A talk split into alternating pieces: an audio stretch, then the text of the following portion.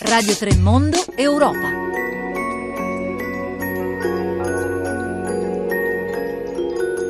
Buongiorno da Anna Maria Giordano, benvenuti oppure bentornati all'ascolto di Radio 3 Europa. Cara Italia, ti scrivo e ti chiedo di rispettare le regole e gli impegni presi, dice Bruxelles. Cara Europa, ti rispondo che in fondo possiamo intenderci e che i nostri conti saranno a posto. Questo è lo scambio che farà da sfondo, diciamo, all'incontro di Bratislava tra il ministro delle finanze italiano Padoan e il commissario per gli affari economici eh, Moscovici. Non solo di questo parleremo, torneremo su una sigla, CETA, trattato commerciale tra Unione Europea e Canada. Ieri doveva essere il giorno della firma invece tutto è saltato. Il leader canadese Trudeau eh, non è venuto in Europa. Nel frattempo, però, accordo no, accordo forse, accordo sì, il Parlamento della Vallonia si è pronunciato subito dopo la cancellazione del vertice di ieri, ma insomma cercheremo di capirne di più.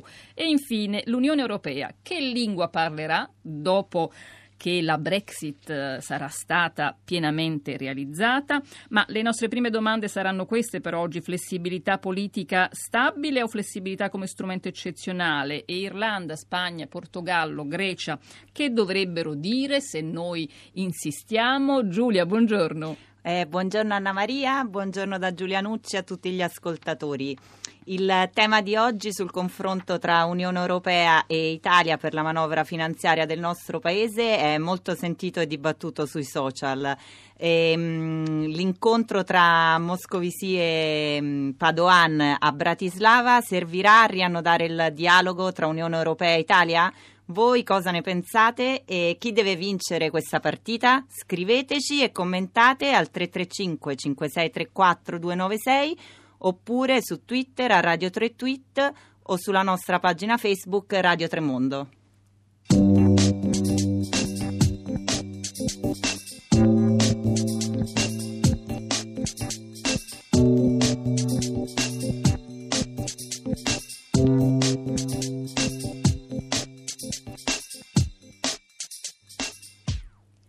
Buongiorno ad Adriana Cerretelli, editorialista del Sole 24 Ore, collegata con noi come sempre per parlarci di cosa si dice a Bruxelles. Buongiorno.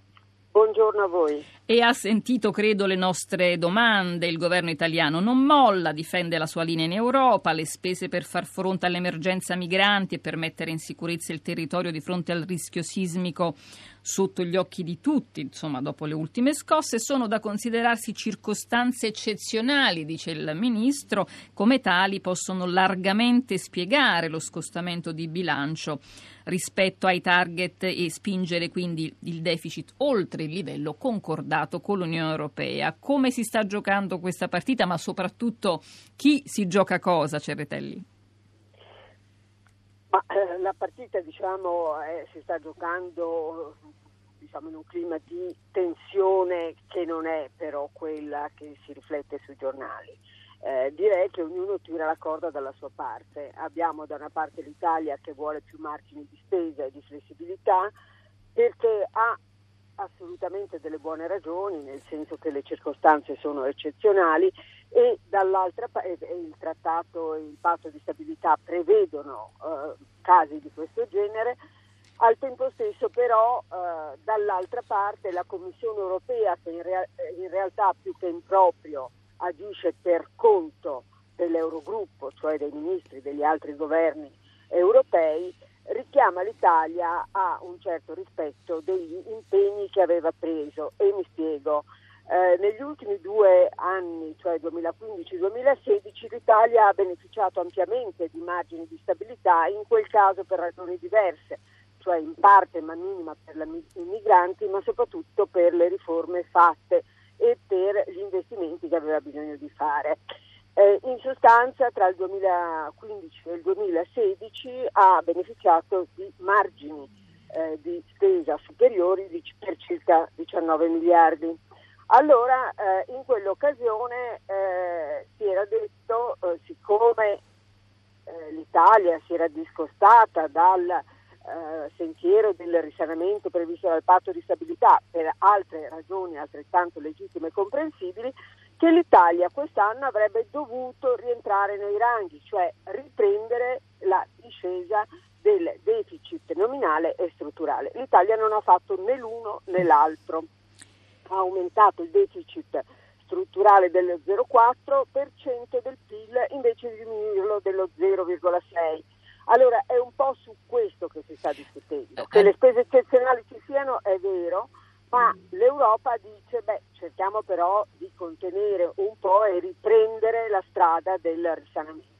Adriana Cerretelli, Adriana Cerretelli, però non è solo come, come, si diceva una partita per lo zero virgola, è anche una partita in cui i due interlocutori sono destinati a intendersi perché eh, l'uno e l'altro non hanno interesse ad essere intransigenti, insomma ad avere, a fare una guerra aperta.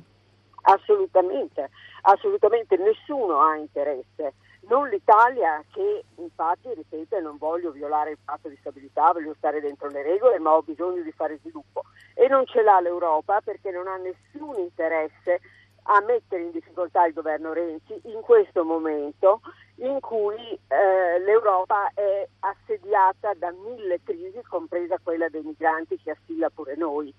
E eh, non ha certamente interesse dopo Brexit, dopo cioè una lacerazione storica e un negoziato che non si sa dove porterà l'Europa, non ha assolutamente interesse a sommare due focolai di instabilità gravi come sarebbero quello inglese e quello italiano qualora scoppiasse un bubbone del genere, perché l'Italia nell'Eurozona è la terza economia dell'euro, non è la Grecia. Quindi l'instabilità dell'Italia porterebbe problemi a tutti dentro all'euro e dentro all'Europa. E dunque intesa ci sarà, ci sentiamo di poter fare questa facile previsione, il giudizio definitivo della Commissione arriverà il 16 novembre, intanto la manovra in realtà, il testo definitivo della manovra manca ancora, potrebbe arrivare a giorni, abbiamo menzionato gli altri paesi, quelli che stanno andando avanti bravi bravi con la politica di risanamento, la Grecia, la Spagna, il Portogallo, l'Irlanda, cosa hanno detto in questa partita? Non si è sentita la loro voce? Mi pare, a Bruxelles. No, io direi che in questa, in questa partita ognuno tira dritto per la sua strada. Eh, certamente voglio dire quello che colpisce quando lo si guarda dall'esterno è il governo portoghese molto più di Tsipras in, in, Grecia perché quello, il dramma di Tsipras l'abbiamo tutti vissuto l'anno scorso. Ma dico, il, ehm, il governo socialista eh, portoghese quando è andato al potere aveva detto no, basta, non faremo austerità, eh, faremo qualche cosa che rilanci l'economia. Nella realtà invece ha seguito la strada di Tsipras e adesso ha dei numeri che certamente sono addirittura superiori in termini di risultati ottenuti in, in, positivo rispetto a quelli che addirittura erano stati ehm, richiesti dalla Commissione europea e dall'Eurogruppo.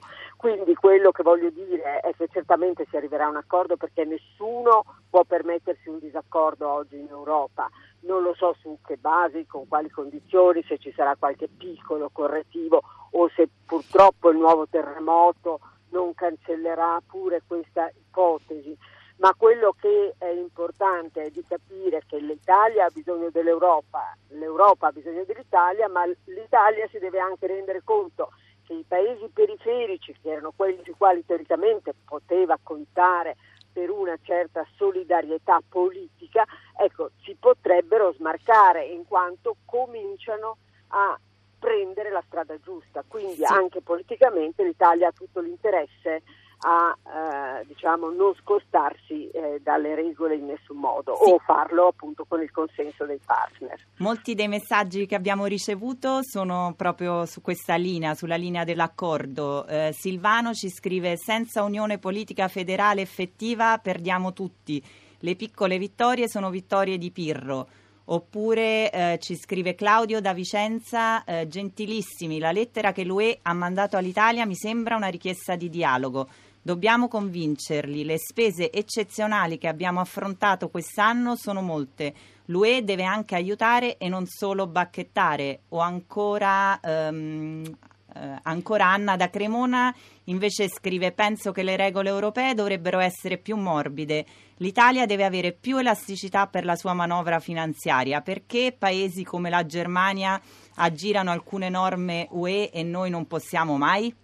Allora Adriana, questo è il pronunciamento dei nostri ascoltatori, Giulia continua a scorrere i vari schermi sui quali si, si sta muovendo e comunque mm, mi sembra che comunque anche chi ci ascolta abbia capito eh, il tono conciliante che necessariamente si deve scegliere, peraltro poi l'incontro di oggi veniva preceduto proprio dal tono distensivo delle affermazioni dello stesso commissario Moscovici, quindi insomma diciamo che il clima, il clima eh, è questo. Avevamo detto che saremmo tornati su una sigla, ne abbiamo tanto parlato, il CETA ieri appunto si doveva firmare ufficialmente questo trattato commerciale tra Unione Europea e Canada, anni e anni di negoziato, abbiamo raccontato da questi microfoni del eh, grande passo indietro fatto dalla Commissione ormai mesi fa quando ha detto la palla passa ai parlamenti. E infatti poi i nodi sono venuti al pettine quando il Parlamento della Vallonia ha bloccato l'accordo. Ricordiamo a tutti, stiamo parlando di un accordo commerciale tra Canada, 36 milioni di cittadini, Europa, 508 milioni, tre eh, milioni e mezzo di valloni hanno bloccato l'accordo fino a ieri, però poco dopo la cancellazione del vertice eh, la Vallonia ha detto sì, vabbè, si può fare. Insomma, adesso che cosa succede? Allora, la situazione ancora, eh, diciamo, si è sbloccata, ma ancora non possiamo dire di avere eh, la ratifica in tasca. Proprio eh, stamattina sentivo la radio a Bruxelles e eh, c'erano ancora dei dibattiti in seno al Parlamento Vallone dove ci sono alcuni che continuano a contestare addirittura l'idea dell'accordo che è stato fatto e annunciato ieri sera. Eh, ci sono sei parlamenti nazionali, be- eh, regionali belgi che devono entro la mezzanotte di stasera dire di sì, speriamo che non ci siano nuovi incidenti. Eh, dopodiché, eh, dopodiché, sarà un cammino abbastanza lungo, nel senso che ci saranno anche i 28 paesi e il Canada che dovranno decidere su eh, queste correzioni che sono state fatte, però grazie al cielo non hai toccato il trattato, sono solo gli annessi, però pare che siano circa 10-12 pagine, non si capisce esattamente cosa ci possa essere dentro, ma eh, dopo che sarà stato fatto questo, allora finalmente si potrà firmare e quindi eh, riconvocare il vertice di ieri che è saltato.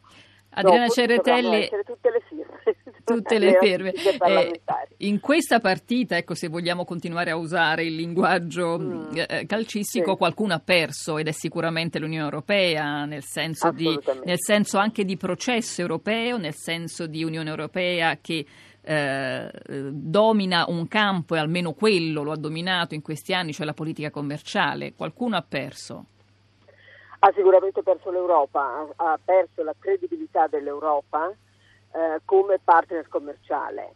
Eh, bisogna vedere, si spera che il CETA a questo punto entrerà in vigore prima o poi, ma il problema è il futuro. Allora, è chiaro, abbiamo sul tavolo l'accordo con gli Stati Uniti, il famoso TTIP. Non è chiaro se poi continueranno i negoziati perché non si sa se Clinton o Trump, chiunque sia, vorranno continuare questo tipo di accordi commerciali o se li vorranno eh, rescindere eh, come hanno entrambi eh, annunciato in campagna elettorale. Però al di là di tutto c'è un accordo con il Giappone che per esempio andrebbe, andrebbe negoziato e portato al capolinea, quindi tutte cose importanti, ma il problema è i nostri partner commerciali quanta fiducia avranno in un negoziato con l'Europa che si presenta in questi termini. Voglio dire, chiunque di loro o diranno sì o diranno no, ma quello sarà. L'Europa invece dà l'impressione di essere un so- una sorta di grande magma incontrollabile col quale si negoziano dei patti che non si sa, non si sa se arriveranno alla fine. Questo è pessimo diciamo, per la stabilità delle relazioni internazionali, per la stabilità del commercio con l'Europa che è importante per sostenere l'economia europea, la crescita europea. Non ci dimentichiamo che il commercio fa posti di lavoro, eh, fa scambi, fa ricchezza, fa prosperità non è un'operazione a somma zero, questo che voglio dire. Adriana Cerretelli, tutto chiaro, chiarissima come sempre, ci ritroveremo sicuramente di nuovo a questi microfoni per parlare del destino dei patti e di questo patto in particolare, eh, se l'Unione Europea riuscirà a portarlo in porto. Grazie infinite buon lavoro. Anche a voi, arrivederci. Era Adriana Cerretelli, editorialista del Sole 24 Ore. Il CETA vale 20% in più del commercio, 12 miliardi l'anno, insomma vale qualcosa che eh, eh, traduciamo in crescita, vedremo come andrà a finire. Noi andremo adesso tra un attimo anche eh, a un altro lato dell'Europa, a un altro margine, quello eh, travolto, diciamo, dalla Brexit.